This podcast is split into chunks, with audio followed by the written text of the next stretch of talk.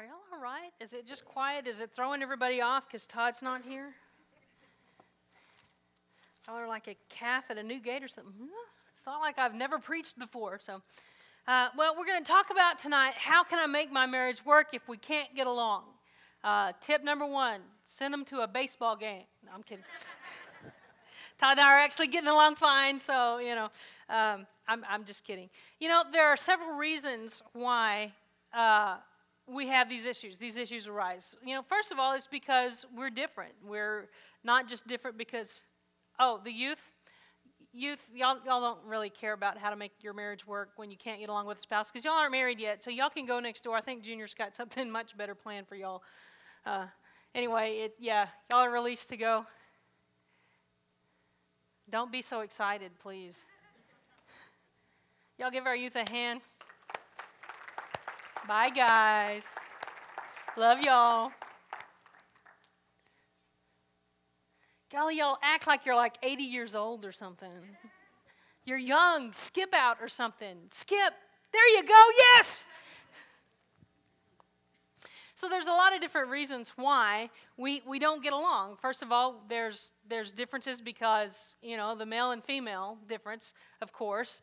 And and that's a lot to do with it. You know, but but the funny thing is every time Todd and I take the personality test and, and they do like the the the the female things that are like most prevalent and the male we're, we're flipped we're switched. He has all the female characteristics and i have all the male. So i mean it still works. I don't really get it but you know he's the one that after a long day he wants to come home and talk and I'm done. I don't want to talk anymore. I've talked to everybody that I need to talk to during my day. I have answered as many phone calls as I want to answer.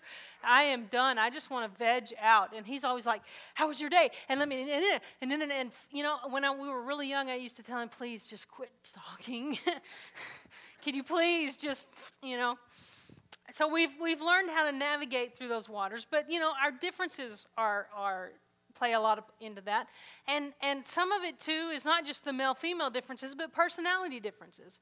And, you know, we have, you know, the, our differences make us stronger, not weaker. And sometimes we think of uh, if your personality is different, and Todd and I are like, on opposite ends of the spectrum. I mean, we did one where it was the animals, and like the lion was the the strong, you know, um, leader, the t- come in and take charge. And then, like, the beaver was the one who reads all the manuals every time they buy a new piece of equipment. They read the manual from front to back in English, Spanish, and French. You know, they don't want to miss anything. Those are the beavers. And the otters are like the party animals, you know. And um, then I can't remember, you'd think I would know.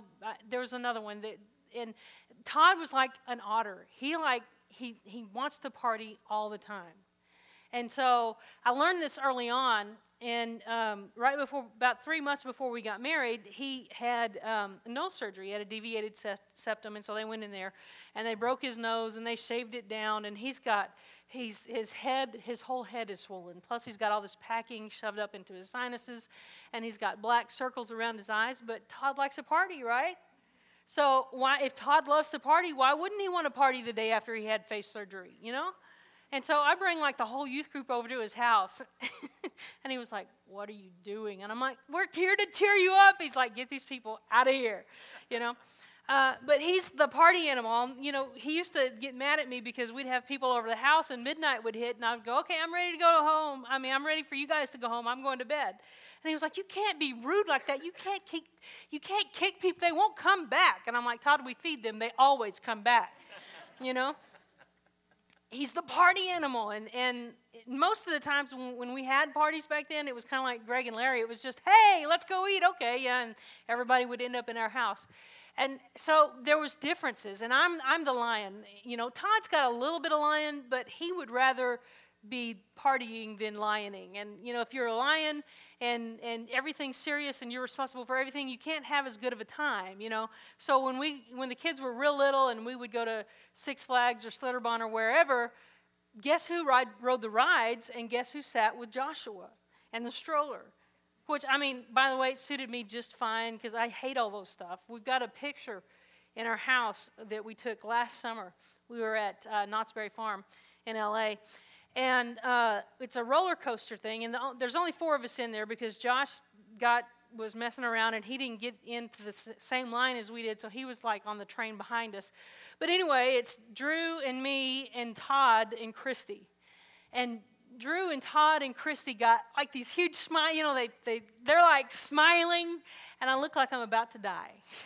Because I think I'm about to die, you know. And the only reason I'm on this ride is because my kids make fun of me if I don't go. And so, you know, eh, they're just not fun for me. Um, but so we have those big differences. And then there's another personality test that we did, and it, it talks about, um, uh, you know, are you a people person or are you a paper person? Well, Todd and I are both people people, so that, that worked out okay. But I'm also more administrative. I, if I need a task, give me a task and I will get it done. Todd is not so much. Todd is an exhorter, and so he, he loves to just sit and chat all day. And, you know, this, it just, he, he, I, when he says, hey, I'm on my way home, I don't ever believe him. When, when he was working at KIDY TV, we had just been married for a few months, and his shift started at like 4 o'clock in the afternoon and went till 2 o'clock in the morning. And so um, this was before the days of cell phone. I know we can't imagine those days now, but this was before the days of cell phones. And he, he, he got off late at night, and so, you know, I got used to him being home at about 220, 215, 220 in there. And so I got used to waking up. So I woke up one night and it's like 2.30 and he's a little late but i'm thinking okay you know but the thing with todd is um, like one time he was real late because he put diesel in his car instead of the regular because he was real tired and he just grabbed the first you know so he had to call his dad in the middle of the night dad i did something to my car i need help and so you know so there's always reasons why he's late. Well uh, so i didn't think anything about it and then three o'clock rolled around and i'm thinking he's really really late. And then four o'clock rolled around and now i'm almost ready to call the police. And he walked in and i'm eh, where have you been? And he was like, Oh, you know, so and so stopped by the station. He really needed to talk and he needed counseling. And so I really felt like I, and I'm like, So you couldn't pick up the phone? And he was like, Well, you'd be asleep. And I'm like, Really? I haven't slept in over two hours. Uh, you know, so he's a people person. He, he, he, he enjoys being with people. And, and so that created some rifts in our marriage when we, when we first got married because he would say, Hey, I'm on my way home. And then three hours later, he'd walk in the door. And, and that's when he was working up here, even. And so, you know, I would always say, You know, I don't care how late you're going to be, but don't call me and tell me you're coming home if you're not really coming home. You know, tell me you're coming home when you're in your car. And cell phones have helped with that tremendous, tremendously. So now, then you have those kind of issues going on, and so you have just this, this male-female differences, and then personality differences, and then one's a lion and one's an otter, and then one's take charge, and one just wants to sit around and eh, eh, you know, and so you just constantly have this going on. So how do you survive that? Well, I want to take you to a story in the Bible.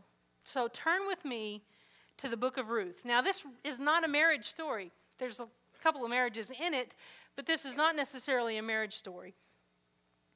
And I want to give you the whole background. We're going to go through the entire book of Ruth. It's only four chapters. I'm not going to read every single word so y'all can relax. But I want you to get the whole picture of what's going on here. And, and I think there's some principles here that if we'll get a hold of these, it will help in our marriages, it will help in with our relationships with our children, um, with friends. You know, there's, there's some principles in here that just, they work.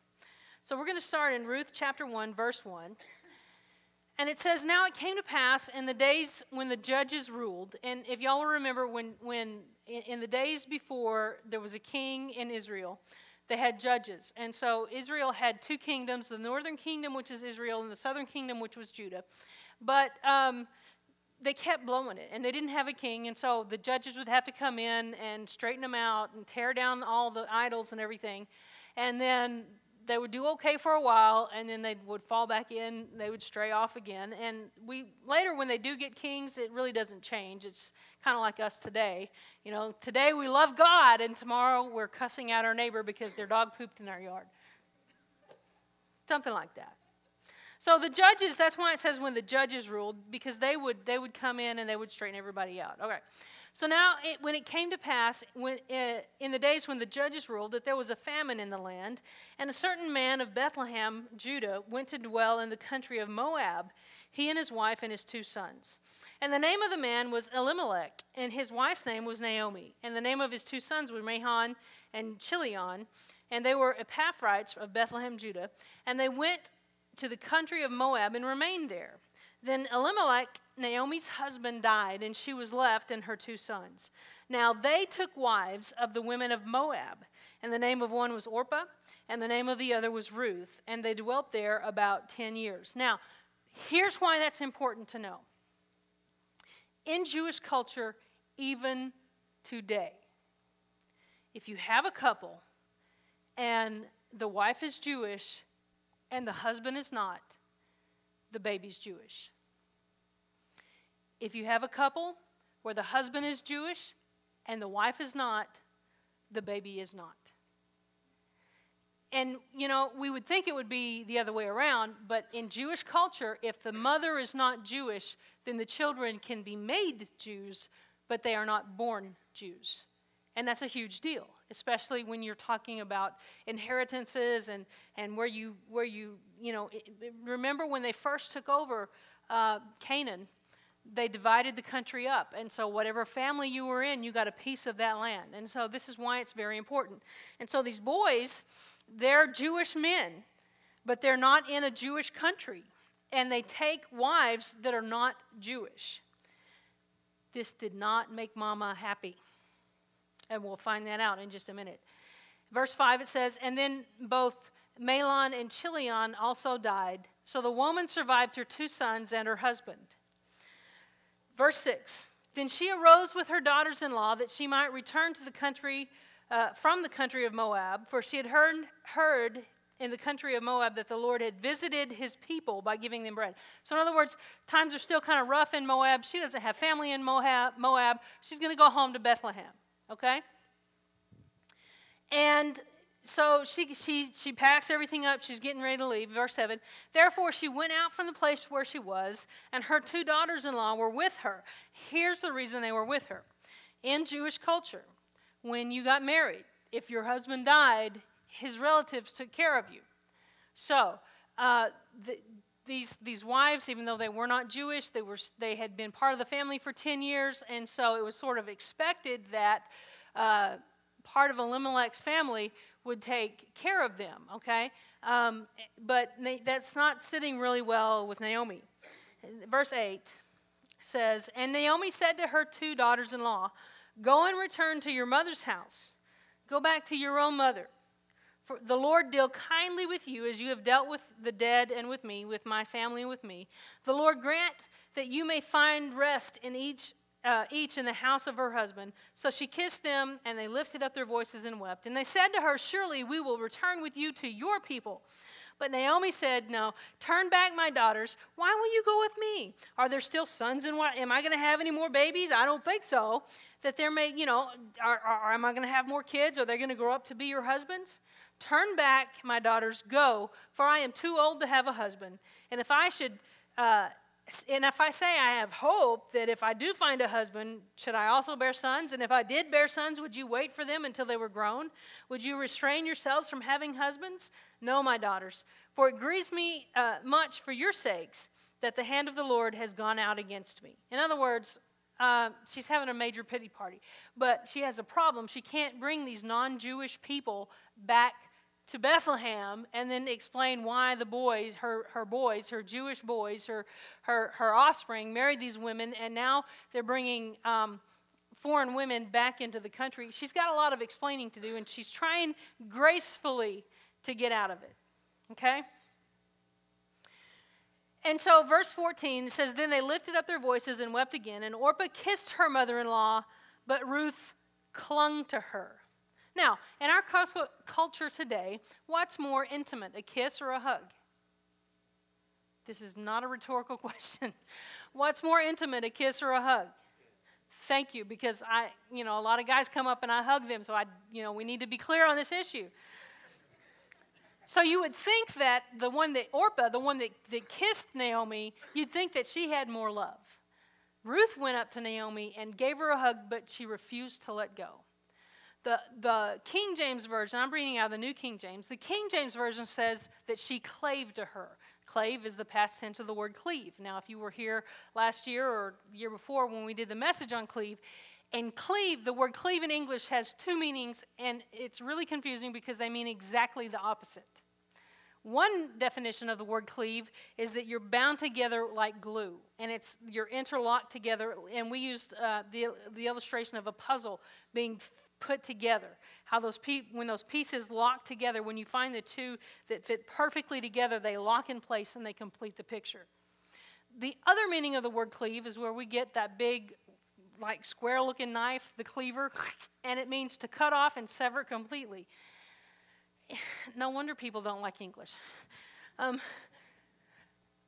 but in this instance, Ruth, Ruth cleave, clave to her mother in law. She refused to let her go. And she made this declaration that we're going to read. Now, we usually hear this declaration in, uh, in weddings and in, in wedding ceremonies, but this is actually not, this doesn't have anything to do with a wedding. It's what Ruth is declaring to her mother in law. Verse 15, and she said, Look, your sister in law, Naomi's still talking, your sister in law has gone back to her people and to, and to her gods. So now religion's coming into it. Return with your sister in law. But Ruth said, Entreat me not to leave you or turn back from following after you. For wherever you will go, I will go. And wherever you lodge, I will lodge. And your people will be my people, and your God will be my God. Wherever you die, I will die, and I will be buried there. The Lord so do to me, and more also, if anything but death parts you and me. So Ruth makes this declaration. And this is a woman who really, really wants to go home alone because she has plans. And we'll see it in just a little bit what her plans are. But Ruth is sort of messing up her plans because now not only does she have to find someone to stay with, she's got this tag along that she has to explain. And, you know, the chances of Ruth finding a, another Jewish husband in Israel is slim to none. And she's got to explain why her boys married her, any, one of her boys married her anyway. And Ruth makes this declaration. And Naomi at this point has done everything that she could without slapping Ruth in the face and saying, Go away. The first thing you have to do when you, um, when you are trying to get through a rough patch in your marriage, when you can't get along, you have to decide that only death will separate you. That's it. Divorce is not an option. Divorce is not even in your vocabulary. And see, what we do is we say things like that until we get really mad, until we get really mad, until we get really hurt. And then we begin to consider it. And we may not vocalize it immediately, but we do begin to consider, and the thought begins to, you know, maybe life would be easier by myself. And we begin to think about it. But Ruth made an oath to her mother in law that basically, you know, she's talking about where you die, I'm going to die, and I'm going to be buried. And so the Lord has permission to kill me if I ever break this oath to you. And so when you took your wedding vows, when you stood up, Todd and I stood right up here. The carpet was gray back then. And the stage didn't look like this. It had steps all the way down, and uh, the, there was a screen there, but it wasn't like a drop down screen. It, we had to set it up. And we stood right here, and I had an off the shoulder wedding dress on that they had made the shoulders too big on. And so I had a straight pin, and it popped out and it poked me through the whole wedding. And we exchanged our wedding vows, and then we knelt right here and we took communion. Okay? When I did that, I made a covenant with Todd. And Todd made a covenant with me. And Todd gave me a ring symbolizing the covenant that we made. And I gave Todd a ring that symbolized the covenant that I made. And in that covenant, it said, nothing is going to separate us but death. Now, I feel the need to add a caveat in here. You do not need to put up with abuse. You do not need to put up with addiction because addiction leads to abuse. And you do not need to put up with abandonment because addiction leads to abuse and abandonment. Okay? But aside from those three things, just because he got nasty, and adultery is, is, is abandonment, by the way. Now, I, I know couples that adultery has taken place and they've worked through it and they are whole and they are healthy and they're not just staying married for the kids, they have a great relationship. That doesn't always happen because that's a huge thing to overcome. So I'm not talking about those instances. I'm talking about you just can't get along. Your personalities don't click, or you thought you were in love, and then you woke up the next morning and you found out you didn't love him, or he lost all his hair, or he has love handles now, whatever. You got into an argument again, the same argument that you had last month again. I, I you know, it, it's funny some of the things that we argue over. I, I remember one time, Todd and I argued. I mean, loudly. we fought. Well, we didn't like fight, but we argued loudly for over two hours. And I don't even remember what we were arguing about. I just remember it was long and it was loud, and I was really tired at the end. And finally, Todd said, "You know what? I need da da da da da da da. And I said, Todd, that's what I've been saying for the last two hours. And we were totally in agreement, but because we were both angry and mad, we didn't know that we were agreeing with each other. I mean, how dumb is that?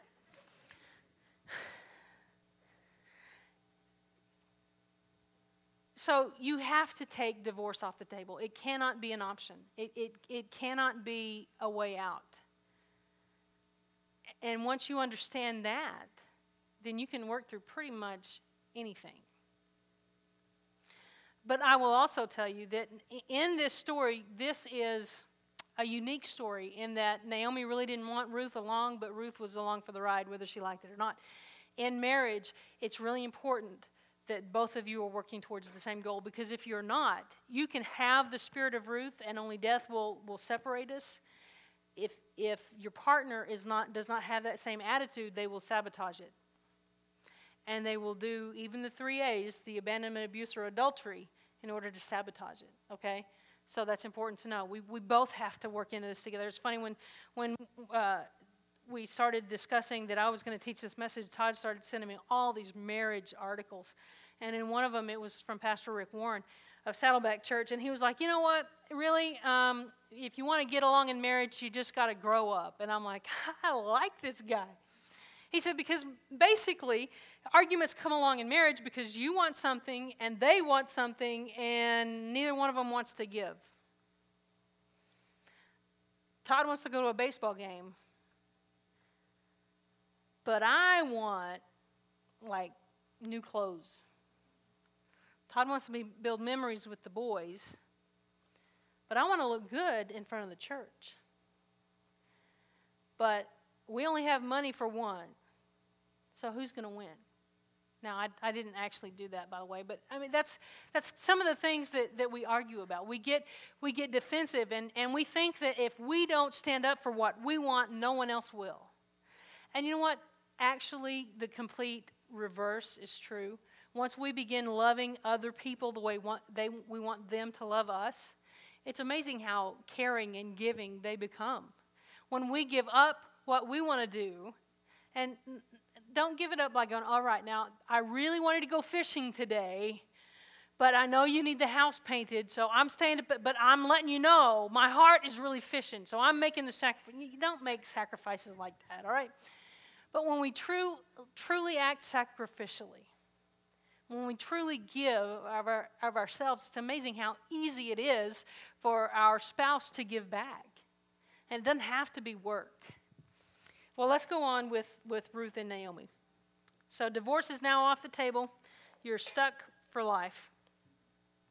Verse 18, it says, And when she saw that she was, she, uh, Ruth, was determined to go with her, Naomi, Naomi stopped speaking to Ruth. Not a word. Not a word. I mean, Naomi has just made this pledge of faithfulness. I love you. You have been part of my family for the last 10 years. I don't want that to end. I need to make sure that you're taken care of. You're fixing to move from one country to another country. It's a long road. They probably had uh, very little provisions. If they did have provisions, they had to get donkeys and stuff to carry them. It, it's not like we move today where we call Mayflower and say, hey, I'm moving. They're doing this. And from the moment Ruth made her declaration that should have elicited a response of, I cannot believe how much this girl loves me. I want this girl to be comfortable and stay with her own family. And she still has a mother back there that she needs to go back to. I, I can't believe this girl is, is giving up everything that she has ever known because the only, the only place that Ruth has ever been is Moab. Ever. And she's giving up everything that she has. She's giving up everyone that she knows. She's giving up her family to move to a new, strange situation for me. I cannot believe how much this girl loves me. And instead of being humbled and gracious and telling Ruth back, you know what, I'll make sure you're taken care of, she gets ticked off and does not say another word to her. Not a word. So imagine you're walking, and, and I should have looked it up, I didn't, but imagine you're walking to Moab, or imagine you're walking from Christian Faith Center to, to Walmart down there. And the person that you're walking with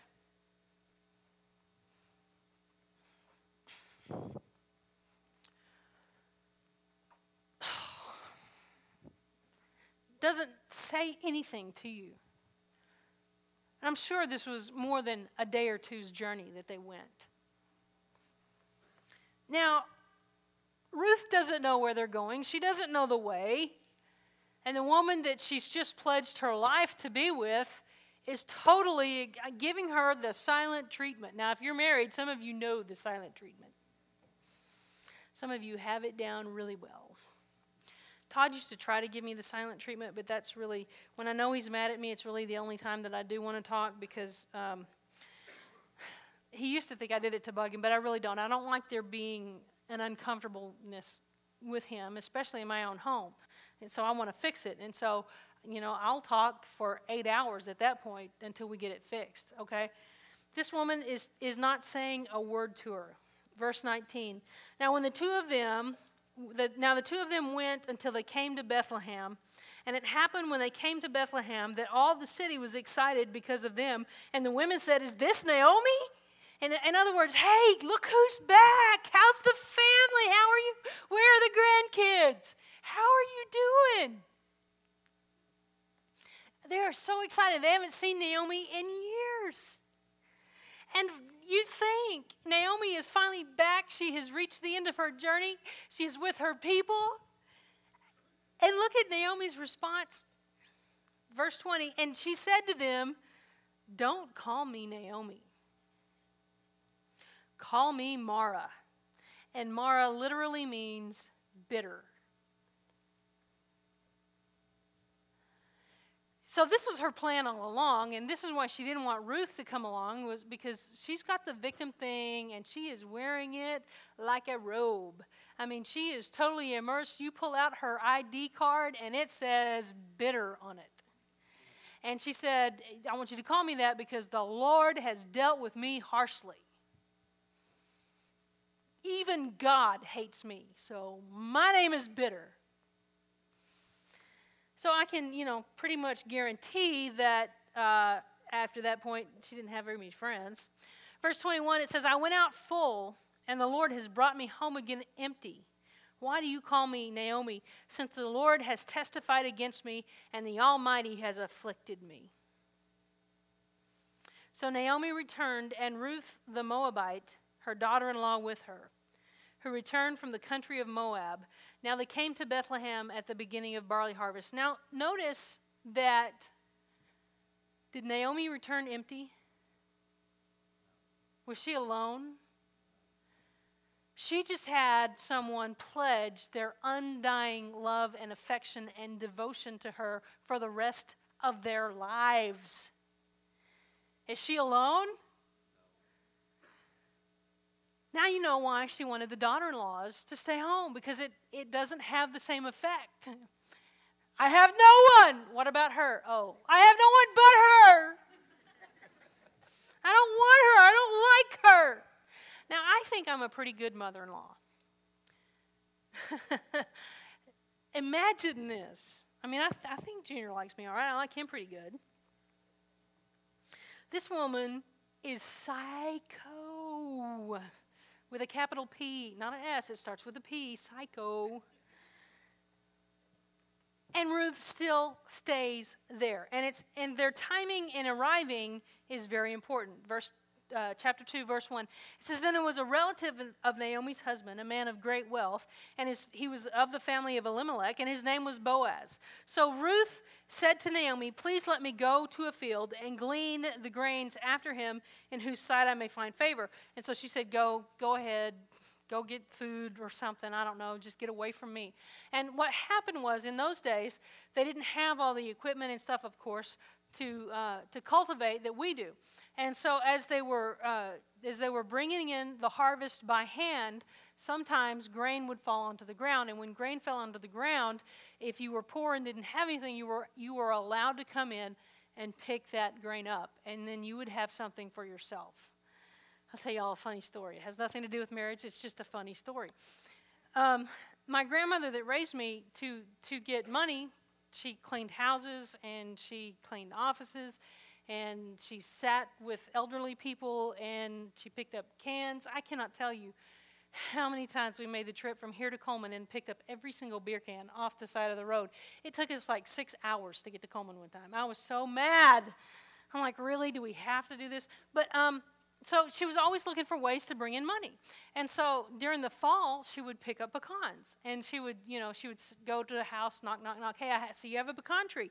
Can I pick up your pecans? If, and, and instead of paying me, can you just give me part of the pecans and then I'll go sell the, you know, and, and so they, a lot of people did that because there's a lot, even one tree has a lot of pecans and they don't want to pick them up.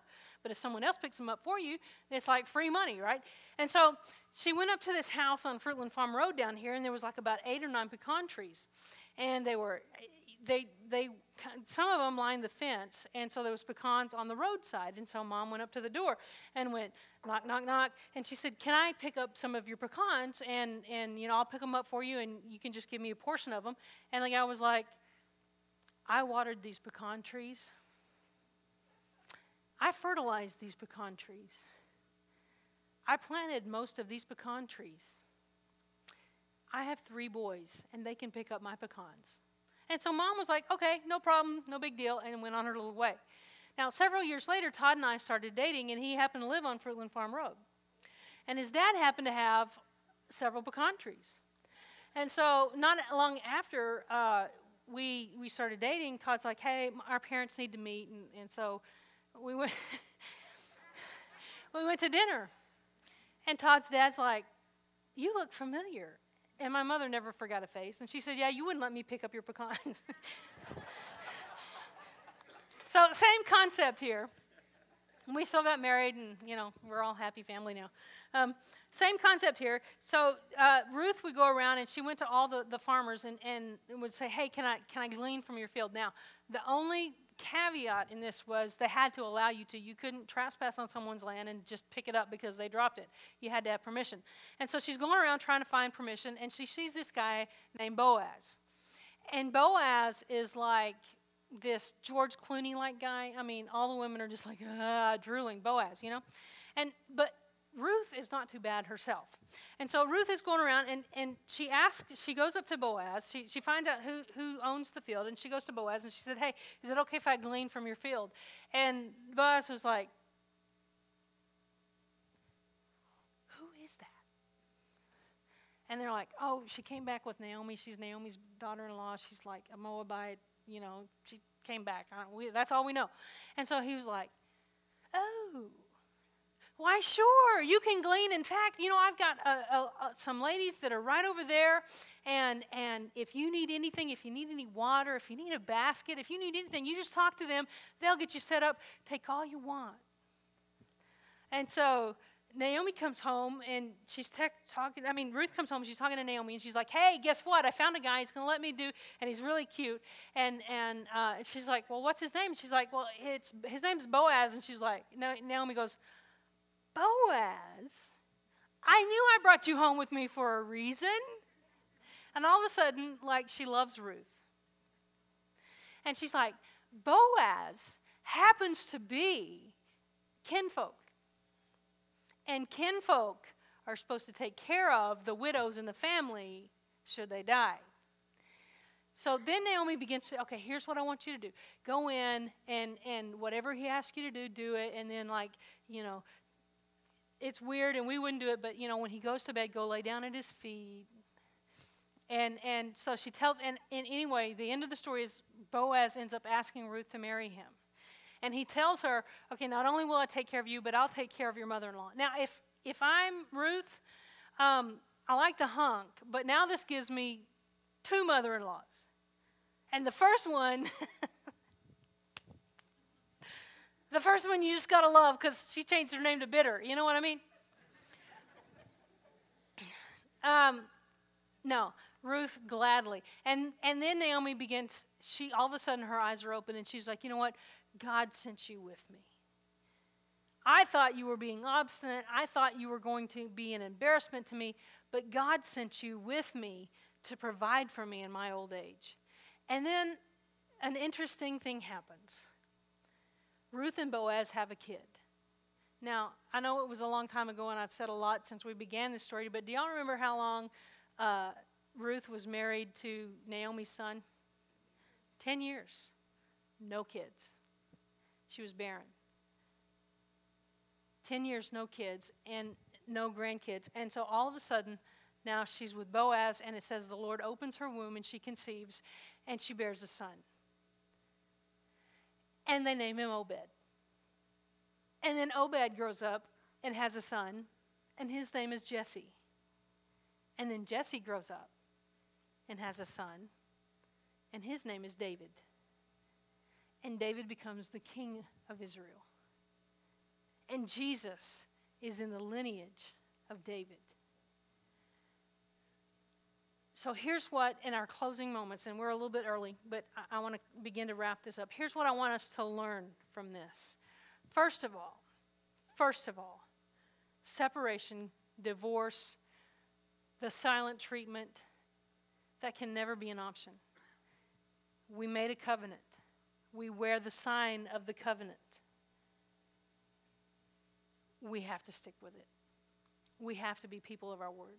We have to take divorce out of the equation. It's no longer, it's not even longer part of our vernacular. It's not in our dictionary. We take it out of, you know, we, when people, other people talk about getting divorced, we go, huh? What's a divorce? Divorce has to be done away with. Oh, I just don't know if I can do that. Yeah, you can. You can. You have to make up your mind, and you can. There, there, there, I, there has not been every day, every moment of my marriage that I've wanted to be married to Todd. We've had some rough times, and Todd is really great about sharing them. When we were going to counseling several years ago, uh, we did a joint counseling session and we, we thought we were going to marriage counseling and so we did a joint marriage and he was like yeah I, I, can help you but i need to see you individually and i'm like wow this is weird and you know so he was in san antonio and so he said here's what i want to do since you guys are out of town he said we'll set up and we'll do like three or four days real intensive not your hour long sessions it's like all day sessions so uh, who wants to go first and todd's like I'll go first. And I was like, good, because he needs it more than I. I wasn't going to say anything, but.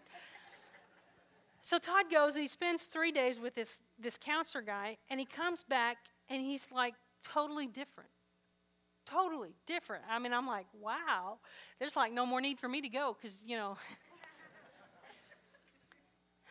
no, I, I, knew I needed to go. And so I, I set up my appointment and I went down and spent my, my week with him. And I'm in this week, and this guy is his he you know he used to be a pastor, but he, he took all these these counseling courses, and so he's really highly renowned in his field, and so he knows all these counseling techniques, and he's trying out to do all these things, and nothing, nothing. And so, you know, I, I need him. And then he said something that made me really mad because he, he, I was telling him a story that happened when I was a kid, and he took like a different, he had a different take on it than I did, and he turned my hero into a villain, and I'm like, that's not, you know. So, so he was like, okay, you need to go home, and you know, come back later. We'll try it again later. And so I went home, and I thought, well, this is not fair because Todd spent three days and now he's like this whole new guy, and he sent me home. I paid him to send me home. That is not right. And so he goes, Oh, and you need an accountability partner. You need someone that you can talk to and be accountable to, not your husband. It has to be. And I was like, Okay, fine. So I called one of my friends. I was like, Hey, I'm leaving this counselor that you told me to go to. And he said, I need an accountability partner. And she was like, Okay. And she started laughing. I'm like, what? She goes, nothing. I think that's a great idea. I'd love to be your accountability. 30 minutes later, I call her back and I'm like, you know what? I, never mind. I, I, you know, I'm good. I, I don't, you know, and she started, she goes, that's why I started laughing. Because I knew when you said it, you're not going to do it. And she said, I'm amazed. 30 minutes, you like broke every record that I ever thought. And I was like, okay, shut up now. You're bugging me. Um, but I, I, waited a few weeks and, and I did some of the exercises and I went back to him. And nothing is working, nothing. And I'm like, okay, what, what is, why am I so broken that even the people who are trained to fix people can't fix me? What is wrong with me? And he, he walked into a room and we, we had taken a lunch break. And so I had gone to lunch and, and he, he said, You know, when we were at lunch, I was really praying because, you know, I don't know what to tell you. I don't know what else to say to you. We're just not making any headway here. And he said, So, um, I can't help you. And I was like devastated because he helped Todd and Todd was fixed and Todd was happy and I'm still not happy. Todd's fixed and I thought fixing him would fix all my problems and it didn't. And he said, he said, I will tell you this. He said, you need to go and you need to fast and you need to pray. And God's going to fix you. He said, go back to your hotel room, fast and pray, call me in the morning. And I was like, great. And why am I paying you? I could have fasted and prayed at my house. And so I went back to my hotel room and had my laptop with me. And I went on YouTube and, and I downloaded some praise and worship music. And I mean, I, I started praying, and I'd been praying for like, I don't know, five minutes. And all of a sudden, bam, the Holy Ghost hit me. And I mean, I'm like, my, my room had like this little couch on it, and so I'm like praying down on the couch, and I, and I feel like something's holding me down and I can't get up. And I'm like, okay, God, whatever, whatever it takes, I don't, I don't want to leave this place the way I came to this place. So I, I'm at the end of my rope. I'm at the end of me. I can't do this anymore. I can't continue to live this way. And, you know, Todd and I have been married. We've got three kids we're pastoring this church. And so it's not like I, God is a new concept for me. And it wasn't that I was faking it, it was just I was doing the best with what I knew to do. I mean, I believed God, I loved God, I worshiped God, I, I loved my husband, but something was still broken on the inside of me. And I mean, I felt like for about you know, it, it always seems longer in your head, but it's probably maybe five or ten minutes. I just felt like there was a hundred pound weight just sitting on my chest. And then I just I felt it lift. I never heard an audible voice from God. I never, you know, but I, I felt that thing lift off me. I don't know what it was, and that's the only way I know to describe it. And I felt different. And I was like, hmm, it's kind of cool. But I didn't call the counselor back because he told me to wait till the next morning. So the next morning I called him. I said, Yeah, I want to come in and talk to you. And I told him what happened. I said, He said, See, I couldn't do that. Only God could do that. And so there are times when we're going through rough patches in our marriage that maybe the rough patch is caused by something that's broken on the inside of us. And your spouse can't fix it, God can fix it. And you can spend a lot of money on counseling, but God's a lot cheaper and He does a much better job, if I can say so myself. And it, it, it's amazing the difference that, I mean, and, and it's not like from that point on, Todd and I have never had another argument. We, we have arguments, we have disagreements because we're two personalities, and God didn't change our personalities when He fixed us, He just fixed the broken parts in us. But it's amazing how it doesn't escalate to those points where the yelling and the rage and the screaming, and we, we didn't break anything, but I mean, we never went on a vacation ever when our kids were little that we weren't just fighting. I mean, I remember one time we were in Colorado or someplace, and Todd was like, just let me out of the car, I'm walking home. and I'm like, okay, go ahead. We never got to that point again, ever. We've never gotten to the point where we can't talk it out. We've never gotten to the point where it explodes, ever. We've never been to that point, ever. Because part of the thing that was the grinding in our marriage, the Holy Ghost fixed, God fixed. God took some, some of those things. And listen, we, we think that our spouse completes us. Your spouse does not complete you a whole person and a whole person make a whole marriage. An incomplete person and an incomplete person make hell on earth. They do. The amazing thing with Naomi and Ruth is that once Naomi could see the way God was weaving things and, and all of a sudden it hit her oh, wow, I've been trying to get rid of this person. I wouldn't talk to her. I called her nothing. I wouldn't claim her when I came back home. And the whole time, this person was the, was the one that was making a way for me to have grandkids. This person was the one that was making a way for me to become whole and complete. And I don't have to beg on the streets in my old age. I have a, a, a new family and I have a new place to live. And I never have to want for anything again. And God's will for my life was found through this person that I didn't even want. And I know that I know that I know there's some of you in here tonight, and you're at that point in your relationships, you're at that point in your marriage, you don't even want them anymore. But you've made a covenant, and you made a covenant between you and them and you and God. Because when in the marriage ceremony, unless you were married down at the courthouse, you made it, your God was included in that covenant. And God has a will now, not just for your life and not just for their life, but for your life together. And He wants you to be happy and He wants you to be fulfilled. And He has plans for you beyond your wildest dreams, but you have to stay in that covenant. You have to stay together. You have to learn to work it out. You have to learn to go to Him and you have to let Him heal those areas in your life where you're broken.